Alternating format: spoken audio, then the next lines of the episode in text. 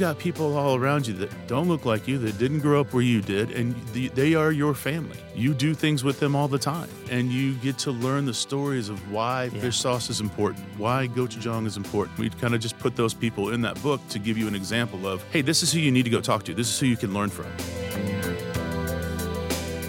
This is Taste. I'm your host, Matt Rodbard.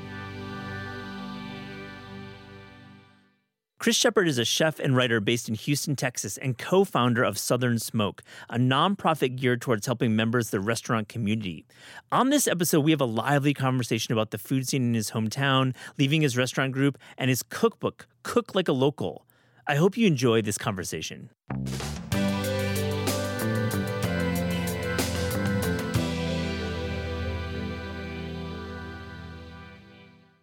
Chris Shepherd, this is Taste. How you doing? Fantastic, man. Thank you for having me. I'm, I'm so happy to see you. I was down in, in Houston. We were having you and you, Lindsay and I were having coffee. Yeah. And here we are in the podcast studio a couple weeks later. I know. It's amazing timing. It's great timing. Tell me about New York. You were just in town for the Welcome Conference. I want to hear about your your talk that you gave there. Um, but where do you like where do you go to eat right now? I want to I want to get a sense of where you when you land, where are you hitting? Um, you know, it, it was funny because when we got in, it was just such a every day has had so many things that we've had to do. And so it's been like grab something real quick, do this over here, eat over here. Um, we we had a fantastic dinner at Red Hook Tavern though. Mm-hmm. Um, I just love it. It's something that I'm really glad is here and not in Houston. Because I, I would go broke yeah. real quick just because it's like that wine list is just beautiful and it's well written and the food is delicious and we would probably eat there three times a week two it, or three times. It's a, a beautiful. I mean, you're walking down those those kind of quieter blocks of Red Hook. You yeah. enter, you know, enter that dining room. Yeah, it's very unique. Very and then cool when place. you're over there, you got to go by Sonny's. So yes, I mean, you just walk around the corner and go to Sonny's after and look hours. At, you know, look at the you know Statue of Liberty and just yeah. enjoy the views. God, I love Red Hook. Red Hook is a, is kind of unchanged. I mean, it went through a massive change in like t- 2005, but yeah. then it kind of stopped. Yeah, it's just still the same. It's really cool. So you went to you went to Red Hook Tavern, and what about Manhattan? Anything you hit up anything? Uh, we did pastis and then had lunch nice. at Bad Roman. It was good. Yeah, yeah. Bad Roman. Now, uh, let's talk about the Welcome Conference. Influential, um, you know, all the movers and shakers um, hang out there yeah. for a Monday in, in this fall, and, and you you know you're giving a talk, and and the speakers have given many talks about personal history. What was your talk about? Um, being better for others was the name of the the speech, and and I, will be honest with you, that's pretty much the only thing I wrote down. Mm. Um, you know, people really you went off the dome. Yeah, and and I just it was one of these things that uh, you know we talked about it, and I've been thinking about what I was going to say, how I was going to say it, and you know it was really beautiful because they gave me the speech coach to, to talk with, and like she kind of worked through things with me, and you know, it took about 30 minutes for the first conversation we had. And she's like, Yeah, you're shoot from the hip kind of guy. Like, yeah. it's just going to happen that way. And I was like, All right, you know, I am. And so as I started to watch, and the night before, where all the speakers got together, and everybody's like, "Oh yeah, my speech is 22 minutes. I had to cut down four, like I had to cut a page out." And I was like, "Oh wow, like yeah, maybe I'm doing this wrong." You had a little bit of doubt when you're sitting in your hotel I room. I yeah. had a whole lot of doubt, and I sat at the end of the bed, and I, I pulled out my phone, and I kind of wrote just like a set list in my mind. That's what it was, and it was like. I start here, I transition to this, transition to that, go to here, talk about this, stop here, you know, and I sat and I looked at that. Lindsay, my wife, she just looked at me and she's like, "You need to stop looking at that thing." And I was like, "I'm going to get some note cards." She's like, "No." Mm-hmm. And you know, and you could see when people they, it was very planned and very methodical in what they were saying and, and how they were articulating it. And I, when it came my turn, which it, Will comes up to me and he's like, "So you're the first one after the lunch break. I need you to bring the energy." because these people are just kind of full. They're coming back, and it was like, okay. What no was problem. for lunch? Uh, just as an aside, anything good? I have no idea. Yeah, yeah. There's, I, I, you couldn't eat it. I walked out. There's 800 people standing there, and I talked to Lindsay for a few minutes, and I was like, I gotta go. Erick yeah. Williams gave me from Chicago, Virtue in Chicago, gave me the most amazing pep talk. Nice. And that's just chef him. to chef. Love yeah, that. and he's it. We talked for like three or four minutes, and then I looked down as I walked out, and he's sitting on the front row, just like, "Let's go." And you know, I addressed the audience right off the beginning, and I was like, I'm going to acknowledge my insecurities, and I'm going to tell you that I can't write down what I want to say because if I do that, it's going to sound terrible. Mm. So I'm just going to shoot from the hip. I'm going to talk from my heart, and I'm going to tell you my truths. Take it for what it is. And so it, it was more of a conversation about Southern Smoke, but more people always ask, like, you started this organization and how did you get it to where it is? And I was like, I, I don't know the answer to that. But if you don't try Mm-hmm. and you don't break down those walls in your own mind, because you're really the only person that can tell you no, like everybody's going to doubt you, yeah. Mm-hmm. But you're the only person that can succeed to saying, I can't do this. And it's that's not the right answer, right? Um, that's always we talk about it like there is no try. You can't say I'm going to try to do that because you're already accepting failure. You you just do it right. You just do it. Absolutely. You go through it full tilt and go. And so it was just trying to get people to unlock their heart so they could hear their own minds. Mhm. And and um, I think we did a pretty good job. Do you remember a beat from the talk that um, resonated? People maybe like like looked at you in a different way. Was there a moment? Is there a line that you can remember? Um, you know, I don't know because I started the conversation about talking.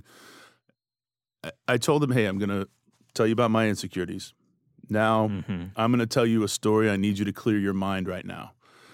And when we get through with this, I'm going to ask you to hold my stress for me." And I went through a scenario that we dealt with as an organization, um, where a gentleman was hit on a motorcycle. His fourth surgery was about to happen. Insurance said, "You're done," and he still had that surgery was to replace the plate in his head, his his part of his skull. And his mom was given the choice to come up with hundred thousand dollars or to put him into a high end brain rehabilitation unit, or to watch him pass and to put him into a hospice and watch him die. And uh, at that point, I was like, "No, I'm going to ask you to hold that stress." Mhm. and I started into another segment of the conversation, then came back and I was like, when I started to describe what Southern Smoke is, you know, for us to be able to walk in within one day and write them a check for $100,000 so that she could save her son. And I'll never forget when Chris Bianco, and it's the one thing I feel bad that I didn't finish. I forgot because if I would have written it down, I probably would have remembered that. Mhm. But I, I was like, you know, Chris called me and said, "Hey, man, he's got a pizza joint. Let me come make pizzas for a couple weeks. I'll help his restaurant stay afloat while he's in the hospital." I was like, "Chris, it's going to be a long term thing, but I'm going to call you in at some point." And last year at the festival, Danny's mom helped him stand out of his wheelchair, and he made a he made a pizza with Chris Bianco. Yeah. And I just sat and I cried. That's a really moving moment. And Yeah. I want to talk about Southern Smoke because it's an organization that has a real focus. Um, it helps workers in uh, in the food industry, but not just restaurant workers, but it could be in in fish, fishermen or butchers. And it focuses on emergency relief. The example you gave about the gentleman with the with the motorcycle accident, but also um, mental health assistance. Yeah. I mean, we anybody in the food chain was where we wanted to start because what happened when we started this organization, it changed at Hurricane Harvey in Houston for us in 2017. And there was so many, um, you know, we were just doing parties to raise money for an MS society because a friend of ours was diagnosed with MS. But in 2017, when Hurricane Harvey happened, everybody started raising money. J.J. Watt, the Mayor's Fund, the Red Cross. There was hundreds of millions of dollars, but none of that was ever going to hit anybody in the food and beverage industry. Nothing when, like that was going to take care of a farmer, a drive-through employee, um, a person that stocks the milk, like whatever, cooks, bussers, waiters. Nobody was getting any of that money because all that was going to go towards fixing the roads, Yeah, fixing building this. houses. Yeah, yeah, and that's great. yeah. But- you need roads. But when nobody can get to their job, Mhm. how do people pay bills? Yeah. And so we figured out a way to, with our 501c3, to take on applications, to go through a verifying committee, and then go through an awards committee. And that year we had our festival. We had, I don't know, 18 chefs that year. And we took on 240 applications and wrote 139 families um, a half a million dollars just from that one just from that one moment. Yeah, that that festival. Wow. And so we kept with that. Um, and so when when 2020 happened, you know, I'll never forget. We hired our second employee in February of 20, not really knowing what was getting ready to happen because none of us really did. And within the first week of April, we had 35,000 applications in nationwide. Mm. And so it changed the way that we did things. And in 2020, we granted out over $6 million. My gosh, that's Yeah. incredible. And now you have a, a sizable staff, Yeah. Now we have um, 12 employees, I believe. right? And so, you know, and and to date, now we've granted out over 11 million. So let me ask you, Chris, about the the way you you give out these checks. Because my understanding, we've we've met, we've talked about this offline before, but you know, you're giving checks of, of a good size, but with frequency, Yeah. you're giving a lot of five and over five thousand and over checks. How does how does that work, and how does that that help um, an individual in the food industry? These So- checks. We we don't do just like a traditionally we don't just do a number, right? Right. It's not like okay, pandemic's here, everybody gets 500 bucks. That's great. But when you're in the hole for 5,000, that really is kind of it it's like helpful but it still like brings that pain, Yeah, right? Yeah. Five hundred is not going to really cut down five thousand. It doesn't. that quickly. Yeah. And so we decided at the very beginning of this that we were going to go case by case by case, and it would go if they were approved, they would go to a caseworker, and the caseworker would build the case for them, and then it would go to the verifying committee and the awards committee, and the awards committee would then decide like what that number was. Like um, we had a case today, we were just talking about it at lunch, and this person needed, uh, I think it was three thousand dollars for um a medical procedure, but one of our case or our ward folks said, "I know what this is." And this person actually needs forty eight hundred. Mm, mm. So I I vote that we give them two thousand dollars more than what they need because they're going to be in a problem again. And we take applications once a year.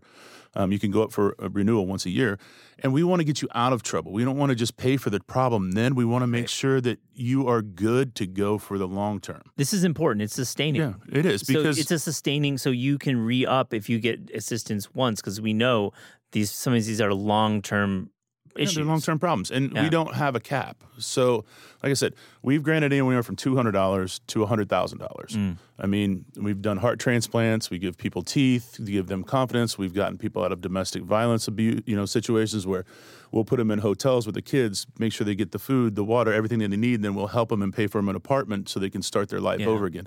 And it's very important, no matter what that is. We started working on it in um, 18, actually uh, at festival, we pulled all the chefs together and we were like, how do we make a change? What is the best way to make a change in our industry? And all the chefs kind of came to the conclusion was mental health.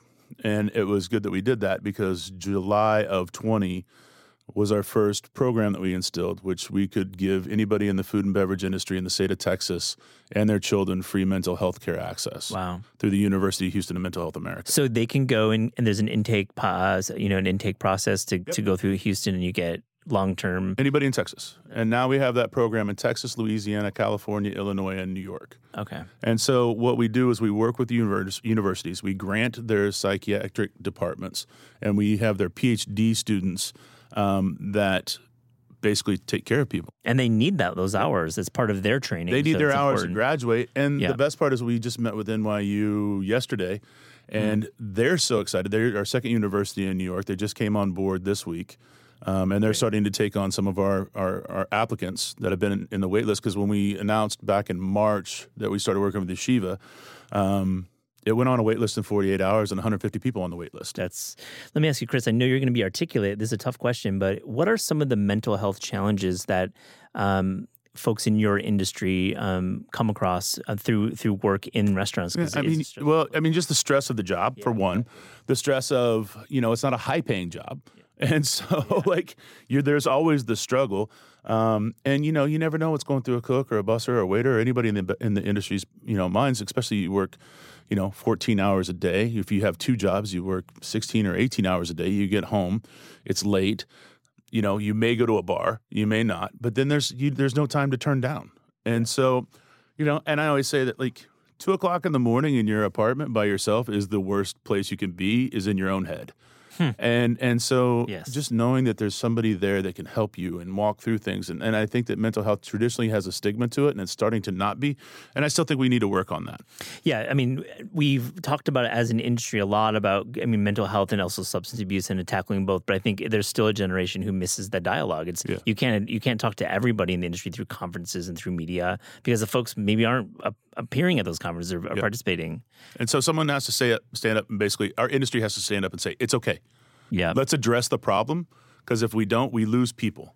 They literally lose their lives, and we can't do that anymore. So we'll close the Southern Smoke Talk. I want to find out a couple things. You're having your your festivals coming up in, in October, but October also 14th. October 14th. Um, I'd like to get our a sense. We'll link to in the show notes. What's the best way that we as listeners can can help you don't can donate and help raise funds? So it's southernsmoke.org. Great. And and it's kind of a choose your own adventure type website. It's you can either help by donating. You can come to the festival, or just kind of maybe through corporations take a look at that, or you can apply.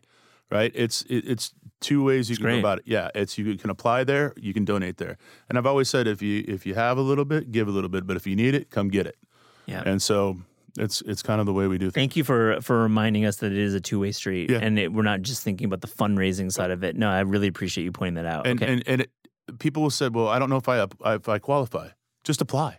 yeah, That's all it really takes. We'll tell you. We'll work with you. We'll figure it out. We don't we don't have a lot of red tape. In fact, zero red tape. If if we need to make something work, we make it work.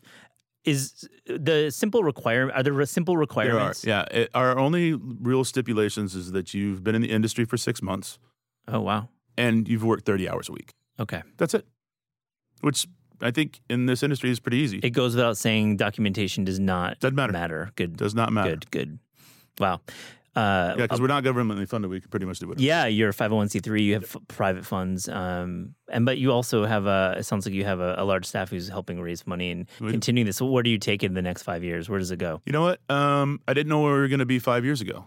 So I, I, I'm not one that can say, hey, we're going to be here in five years. I think that one of the things I want to get to is, um, you know, I said earlier, even last year, I was like, I want to be in all 50 states by 2028. I've said that for past few years. And like four months ago, I looked at, you know, our director and I was like, that's not smart, is it? And she's like, it's going to be tough. And I was like, we have so many people on wait lists.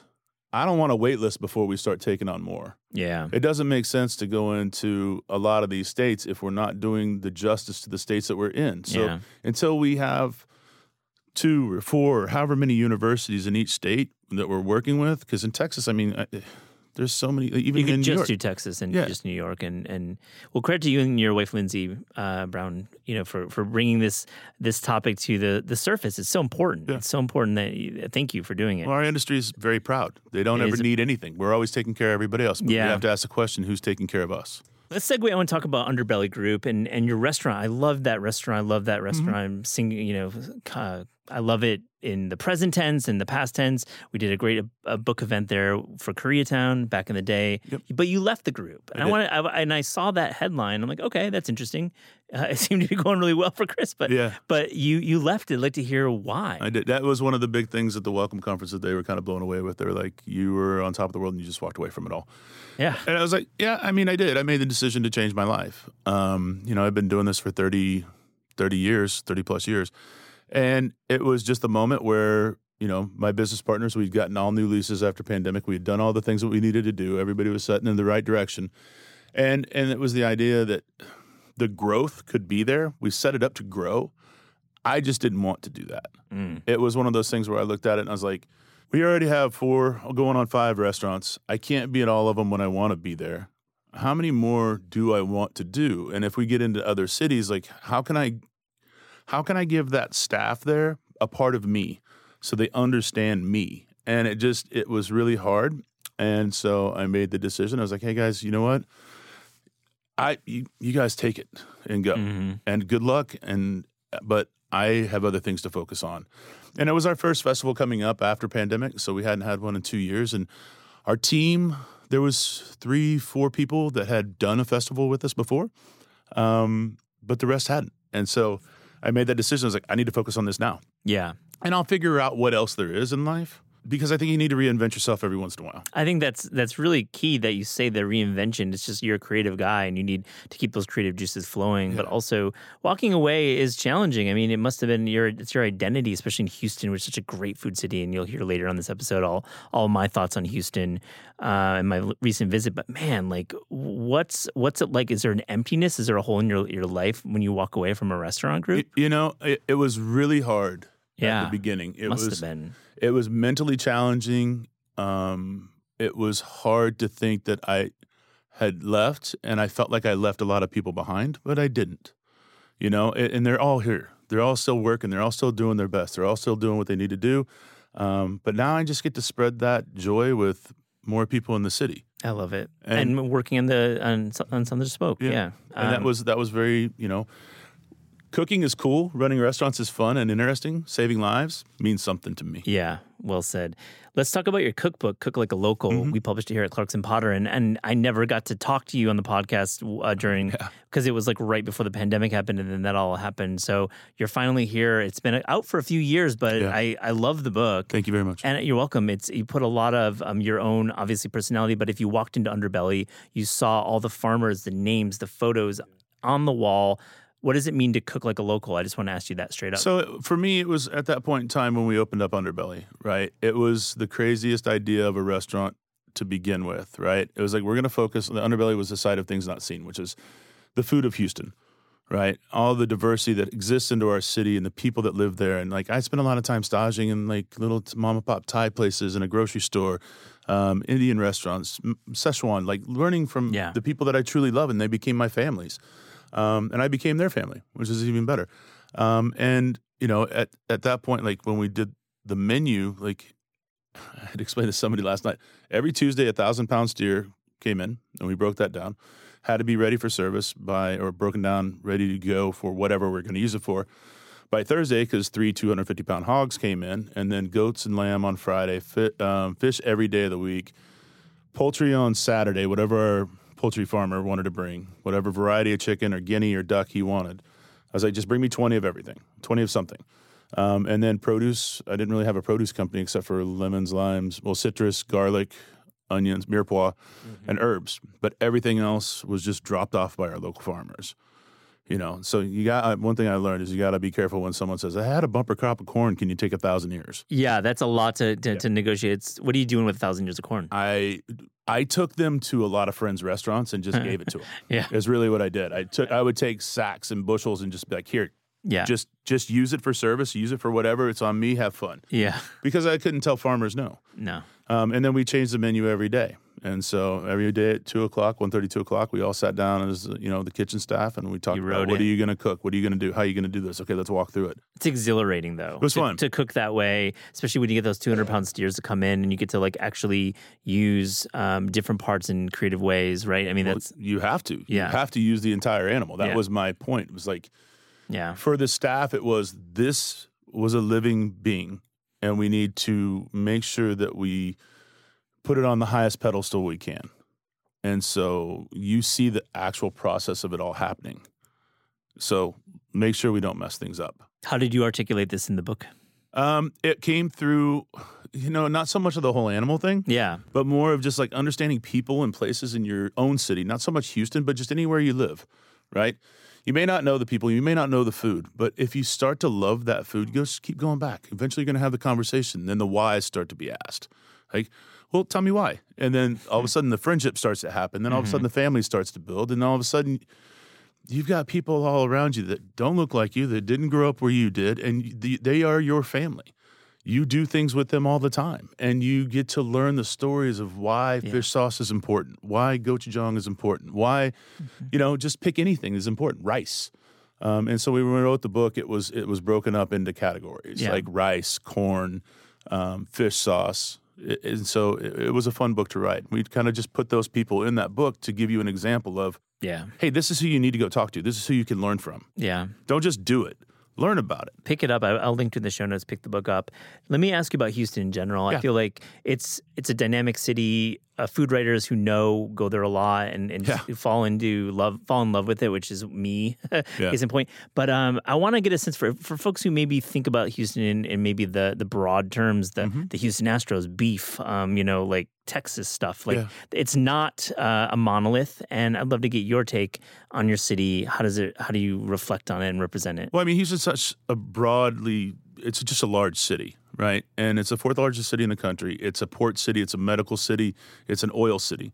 And so when you get that, um, you don't get a lot of the European culture. Like there's probably, I don't know, four French restaurants in the city. You know, not like here where there's 100s Um, Italian, there's, there's of course a lot of Italian, but um, you see more Vietnamese, Middle Eastern, Thai, um, Chinese, and it's some of the best food in the, you know that you'll ever have. And it's just, I had to explain it to somebody. It was like the way that New York has slice shops is how we have banh mi shops, Yes. is how we have pho shops, and so, um, I mean, we have three Vietnamese restaurants within like 200 yards of our house.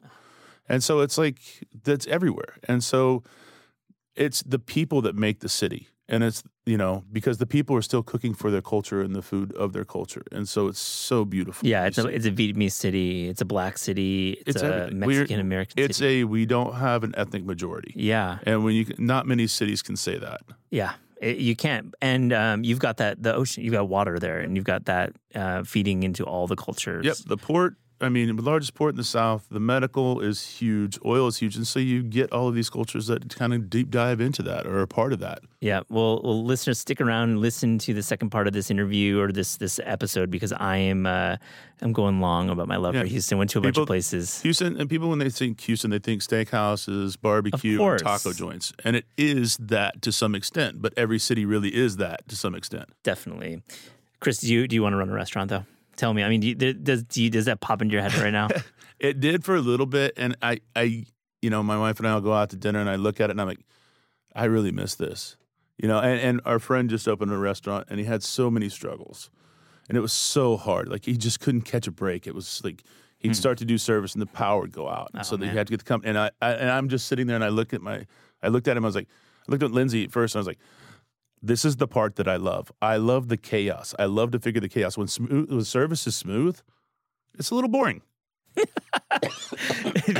yeah, when when the, when the P and L is when the P and L is up, it's a little boring. Yeah, I mean, it sounds odd, but like the chaos is what I truly love. I love to be able to fix things, and I love to say, okay, let's do this, let's do this.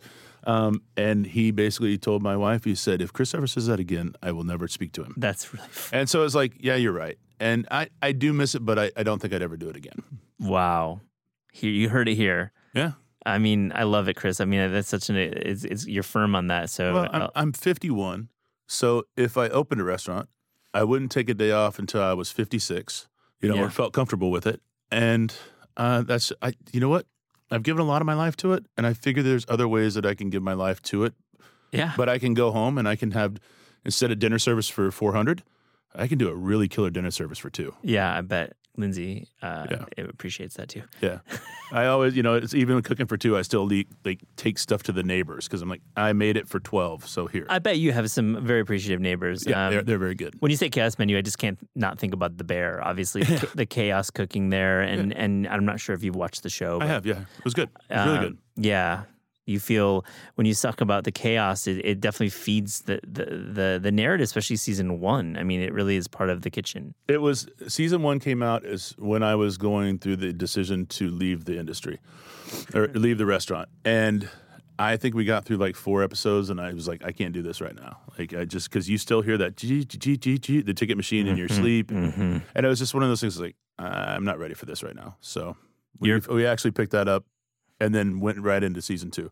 hmm Yeah, I mean, it's I've heard this from many chefs on the show, and and it seems like it's maybe not for everyone right away. It, it's triggering. It It sounds takes a little bit, yeah. Yeah. But I mean, if if that's the scenario, then it actually gives the diner or the people that aren't in the restaurant business an actual real look into it. yeah. And I think that's hard for chefs and people that are in the industry to watch at first because like that's too little. It's a little too close. hmm There's a lot of shows you can be like, I mean, they kind of got it right, Yeah. but this they really got a lot of it right. So- Yeah, yeah. I hope there's a new appreciation for diners. I think listeners of the show will appreciate going to restaurants and realizing what's happening back there. Is, Yeah, I don't know if I can handle with just normal people being yes chefing people, but that yeah, that's a little bit much. or drinking out of like the delis and Yeah. and, and even call, saying the word deli or Yeah. saying the way Pacojet. Like, let's leave that lexicon for Yeah. the chefs. Let's not cosplay chef life. I'm not gonna watch a veterinarian show and start busting out with you know terms on how to save a poodle. Like it's not gonna happen. It's not going to happen. Let's stay in our lanes. Funny. Chris, on This Is Taste, we ask guests about their discerning taste. So to close this interview, here's a little rapid fire. All right. Fast and Furious taste check. Are you ready? Yeah, let's go. The best morning pastry with coffee. Ooh, um, well, a cannelé. Yes. I mean, I just I just had one with a coffee a few a little while ago. So yeah, it was it's- perfect. It's, and especially before 9 a.m. I'll, I'll Yeah. crush a cannelé. First time I've heard that answer. I love that. Best dessert. Ooh, I mean, I'm an ice cream freak, so uh, let's just leave it at that. All terms in general of ice cream, I'm good with. Are you like purist or are you stoner mixing guy? No, I like it. I like crunchy stuff. I like I like textures. I love that. Me too. The best bread. Sourdough. No, the banh mi bread. Yes. What's what's what's it about U.S. banh mi bread? I've been to Vietnam. The bread isn't is different, but Yeah. U.S. banh mi bread. If you get it right with the rice flour that's in it, and it has that sharp, glassy texture, like I think that when you like when you get a really good banh mi, while it's still in the wrapper, you can feel it, and so you got to kind of crush the ends before you take it out of the paper. But if it doesn't, it's like I'm not sure I really want it. It feels a little bit old. Yeah, it doesn't make It feels like it, it wasn't. It wasn't the right thing. it wasn't the right thing, and, and you do your own little press sandwich Yeah. version. Uh, The grip is important I like to break it up. Yeah, into that. Your favorite cut of meat? uh, bavette. Why so? I like the idea of texture, right? I think it has a, a nice chew to it, but it also it when it's cut, it comes so marbled and it's just delicious. It's like the best fajita meat you can have, Mm-hmm. right? And without too much chew. It's still steaky and it's soft and supple, but it's got flavor because the muscle has been worked. Oh my god, I had the best fajita meat at Ninfas when I was there. I'll talk So about good, it later. right? Oh my god, they they they got the the ratios right. It Yeah. was like such good fajita meat. Mm. Um, your favorite cookbook of all time? Uh, it would be the one that's still on my shelf at my house. Um, it's what my parents gave me in 1978, and it's the only thing that I've held on to my entire life, and it's the Mickey Mouse Cookbook. They've got to have a killer pancake recipe in there. Yeah, they bet. do. It's on a pedestal too. It literally is sitting on a pedestal. Not even my book's on a pedestal. Like, it's just the only book that like there's just the ends of books, and then that one sits up. And so when um, I buy them on like eBay or wherever I can get them, um, and so when a friend, a chef friend that has a kid, um, I that's my present to them. That's such a great gift. I love that. Uh, a favorite recent cookbook discovery? Ooh, uh, listen to your vegetables by Sarah Grueneberg Yeah, at Monteverde. So Yeah. she's great. She's a fantastic chef. Uh, a few more. Your favorite chef in America right now? I'm gonna go with uh, hmm, either Sarah or Ashley Christensen Oh yeah, Ashley, of course. or Ryan Prewitt at Pêche. I mean, those are Yep. three restaurants that if I'm going to that city, I'll eat there uh, at least twice yeah, because I just there's such good cooks. Um, Yeah. And so I'm excited to see what Jason Stanhope is doing. When, uh, you know, he just left Fig in Charleston, so I'm excited to see what he's doing. But Fig is one of the best restaurants in the country. yeah, I agree fully with that one. Uh, this there's new there's new blood at Fig if he's left. Uh, there will be, yeah, I'm sure. I, Yeah. I don't, I, I don't know if they've named a new chef or not, but uh, Jason just left uh, to go do his thing three weeks ago. Wow, cool. So, yeah. That'll be exciting. to After check out. 15 years, yeah, it's a being chef. the chef there. Yeah, It's a great chef. A couple more. Your favorite vegetable? celery, Um, I get it. Tell me why. um, texture, flavor. Um, I love the seed. Yeah. celery seed in things is one of the most beautiful flavors. Um, but just a nice like simple savory celery salad with some apples and jalapenos and a little lime juice. It's perfect. Um, I just had somebody that did a hot pickled celery. So it was like a spicy pickle of celery. It was delicious. In torshi, it's fantastic. I, I get it because it's clearly for a, a skilled chef, you're going to be able to do some cool Yeah, things. I or mean, even a carrot is also like because Yeah. you can boil it, fry it, mash it, you Yeah. know, steam it, whatever you want. It's the most versatile thing. Ca- carrots are carrots are there. Celeries gets less, especially when like you think about seasonality with celery. Yeah. So- celery can have a season. yeah, when you get that, when we get celery in Houston, it is so flavorful. Yeah. you know, it doesn't grow like the grocery store celery by any means, but the leaves and everything Yeah, about it leaves. nice. Love that. Last one, your favorite sandwich. Ooh, man, uh, that's gonna be a muffaletta. Excellent. Do you make these yourself or do you go to No. restaurants? I go to restaurants. I've got a good friend, Lucas McKinney, at Josephine's in Houston. That Yeah. he used to work with me, and he has this like olive oil soak that he does on the bread. Yep. And puts it together and wraps it, and lets it all sit. You know, so you get that olive salad that just kind of soaks into the bread, and it's like it's not ready for 24 hours. Right? He makes a sandwich and lets it sit in the cooler, and it Oh, just yeah. when you eat it and you warm it, you toast it. Oh, Yeah. because he, he was always like, "You want to toast it or not?" I'm like, "Yeah, toast it, man." What's the meat choice in a muffaletta? What makes it good? Uh, capicola, mortadella, uh, salami. it's a Jersey deli sandwich. Perfect. Yeah, it's perfect. It's just the best, but it's with the tapenade, right? You've got to have the tapenade in there. So it's like a really olive oil. It's very Italian, obviously. It's just an olive salad. Yeah, It's an olive salad with olive oil soaked yeah bread. lots of pickled celery in it. with pickled celery. There you go. Bring it back. Chris Shepherd, thank you so much for joining this. No, Taste. thanks for having me, Matt. It's an honor, really.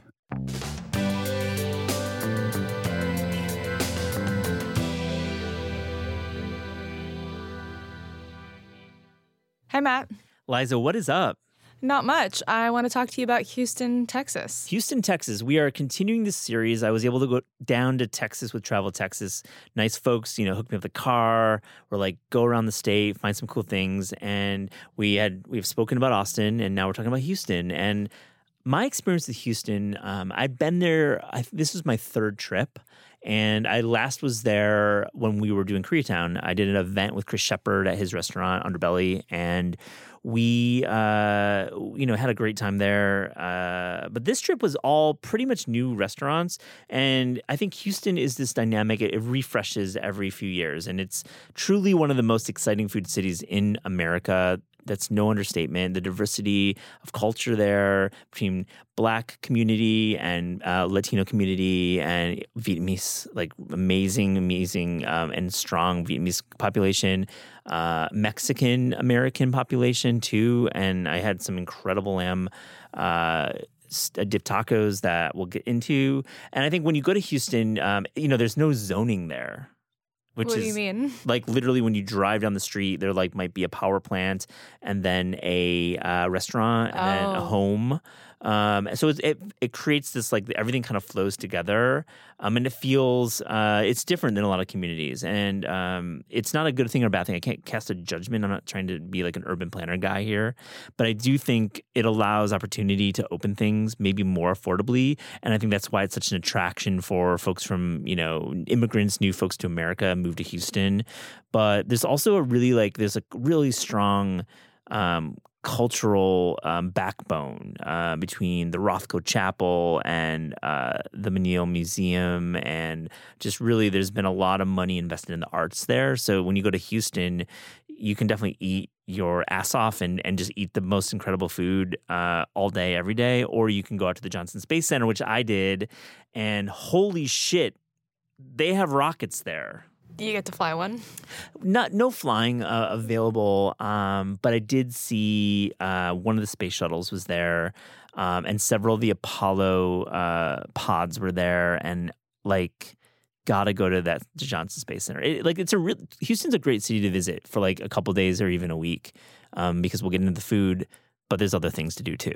Yeah, I love that lowdown as someone that's never been to Houston. I think it's helpful to think about the pace of a city and the way that you experience it. So just thinking about all of those different kinds of businesses and homes and restaurants together in a yeah. jumble is is cool and also obviously space is cool. Yeah space is cool. But let me get into some picks i think um, we're going to go through a number of places i was able to visit. And again i've been here a few times so i had um, a lot of new experiences and, and really blown away by the quality of the cooking. Um, Kâu Ba is the first place I went to. Uh, just had to start with pho mm. and Vietnamese cuisine because it really is uh, one of the, the strongest predominant cultures in Houston. Um, I later on went to a Viet Cajun place, and I'll talk about that. Uh, had some bún bò Huế, bún cha, and I had a smoked brisket pho that um, for lunch was just the perfect elixir. I just come from Austin and had a ton of other foods. I needed something to like cleanse me, but I wanted something interesting. Holy shit, that was good. Restorative. Restorative, yeah.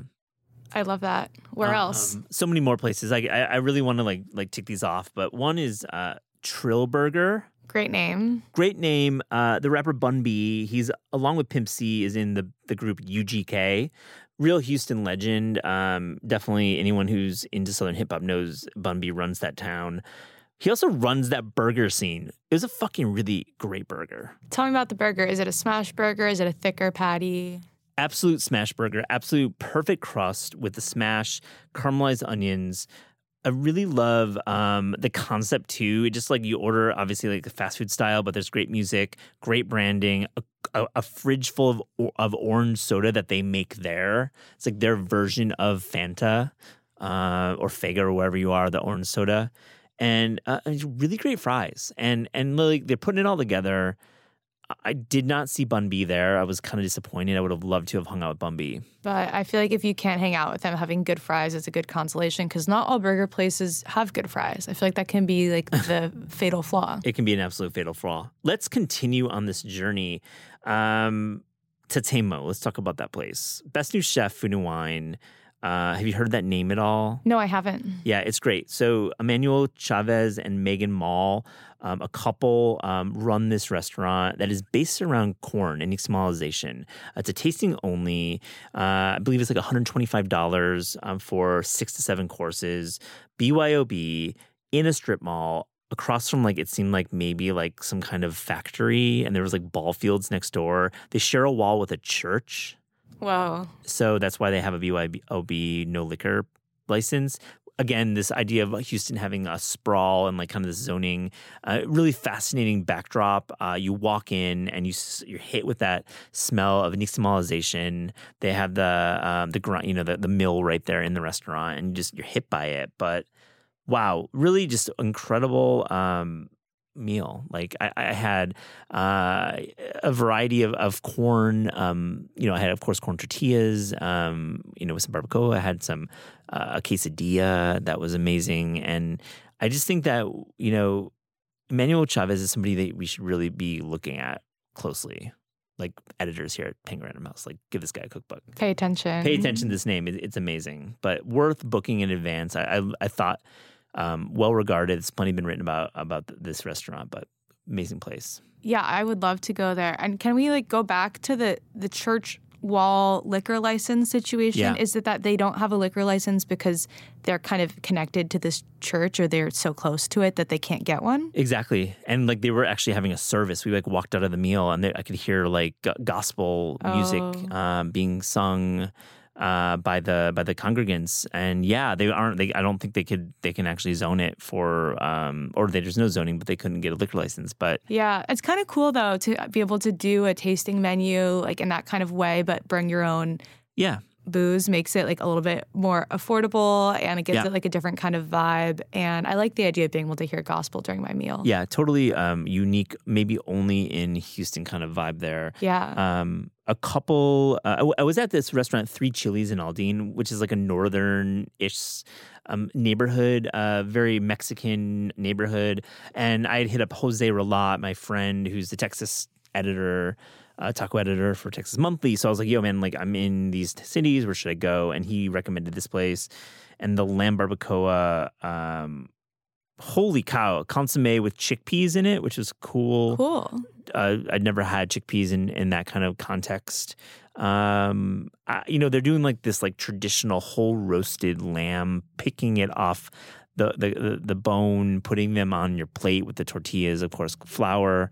Um, Texas is all about the flour, and we I can't repeat enough how great flour tortillas and how that really is the thread of the Mexican cooking in Texas is that flour tortilla and it being fresh and made with like great, you know, care and just not the the ones we get here in New York. Yeah, I think the wheat is also a big part of it, like this soft white wheat that is popular in Texas for Yep. tortillas. Is it White Lily that's the brand? I'm not quite sure, but Carmelo is the one I've ordered from online. yeah, Carmelo does great. I think they're based in um, Kansas. Kansas City. Uh, White Lily, I think, is just a flour brand. It's not Sorry, a tortilla. I brand. follow you now. That's what you're saying. But I'm not. I'm not even sure if that's the name. So we shouldn't go too far down this point. The point that matters is that the flour, flour tortillas are where it's at. Yep, and I want to continue this this journey. Um, I was Take able to go to Ninfas on Navigation.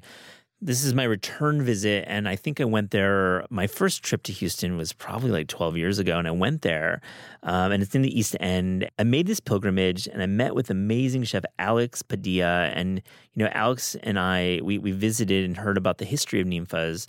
Ninfas is, I would say, probably debatable statement because this is not something you quote unquote invent, but they invented the fajita as we know it today, the restaurant fajita. Whoa, that's their claim to fame. Pretty much, it's like the idea that this sizzling platter of of meat, of beef, and vegetables, and in their case chorizo, comes out sizzling. You're offered this beautiful flour of tortilla, and you can make your own. You make your own. You know, make your own tacos the way that they do it at Chi-Chi's. You know, Yeah. the East Coast. Um, but the way it was founded by Ninfa Rodriguez in uh, in 1973, uh, it started as a flour tortilla factory and then became a restaurant and is and moved on through the family. And we we we talked uh, a lot with um, Alex about the history. Um, I hope to have him on the show sometime if he's up in New York. A really fascinating guy. Um, but we had pork ribs also, like sizzling on the platter. And I just think this is the place that you want to go to in Houston if you want like to have the perfect piece of Mexican like grilled beef. Mm. There's like a marinade that they're doing there, and the way they're like they're using like a really like a rib cut, like a ribeye, so tender, cooked perfectly medium rare. I mean, it's like they do it so many times that they got it down. It's challenging. I love that. And I also, um, fajita effect, like originating the fajita is such a claim to fame. I feel like on that alone, the sizzling platter being delivered to your table, you need to experience that as it was originally intended. I agree, and I, I think that they have queso there as well. You can go just queso, queso fundido. Just straight queso. Yeah, dude, just like dipping chips in queso. Are you kidding me? The best. It's like it's like fajitas and, and queso, and and and you know he's got mixology going on there, and it's a cool place. I highly recommend it. Um, down the street, um, Villa Arcos, which is a legendary breakfast taco place. We haven't talked about breakfast tacos, um, and certainly not just an Austin thing. Uh, if you talk to Jose Ralat, he'll he's written extensively about Austin's claim to the breakfast tacos, kind of BS.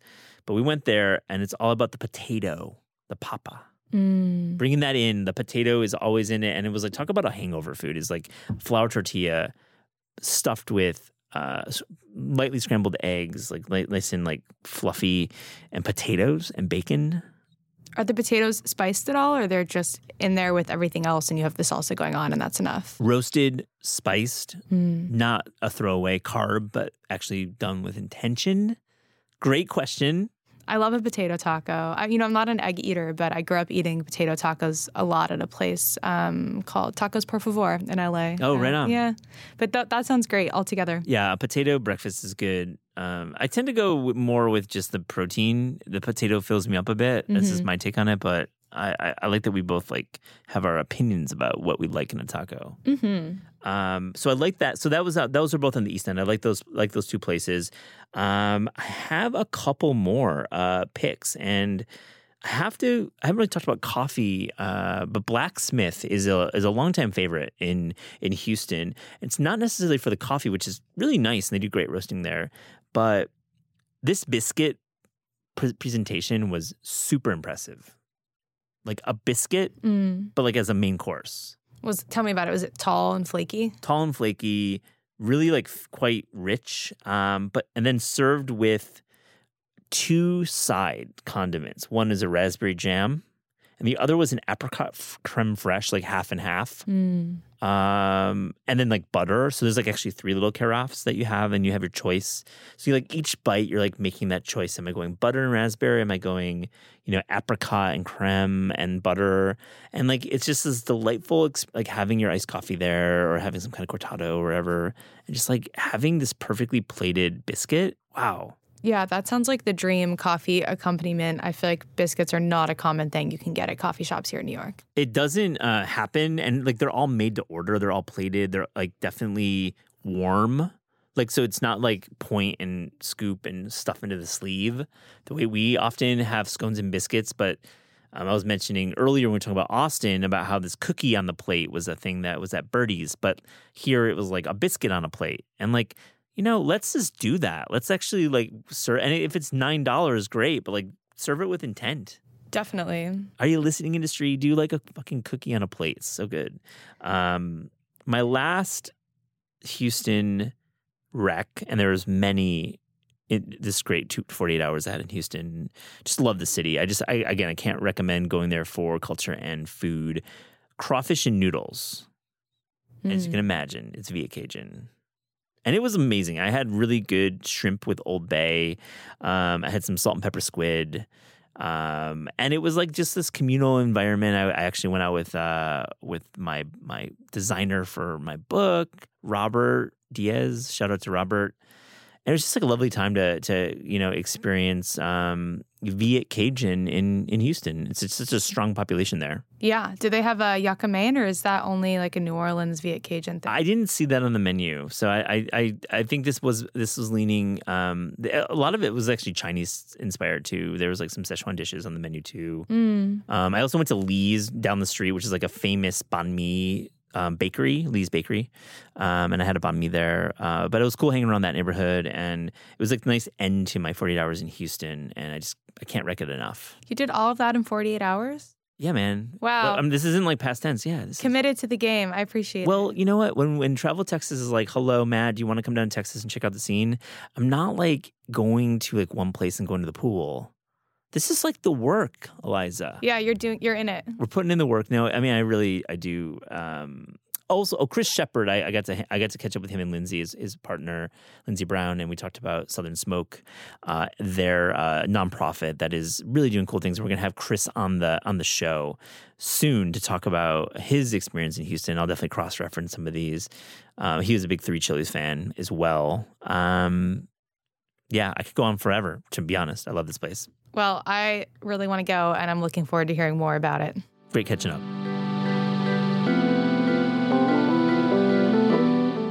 This is Taste is hosted by Aliza Abarbanel and me, Matt Rodbard. The show is produced by Shalia Harris and Pat Stango and edited by Clayton Gumbert. Theme music by Steve Rydell. Visit Taste online at tastecooking.com and make sure to subscribe to our newsletter for updates on all cool things that are happening.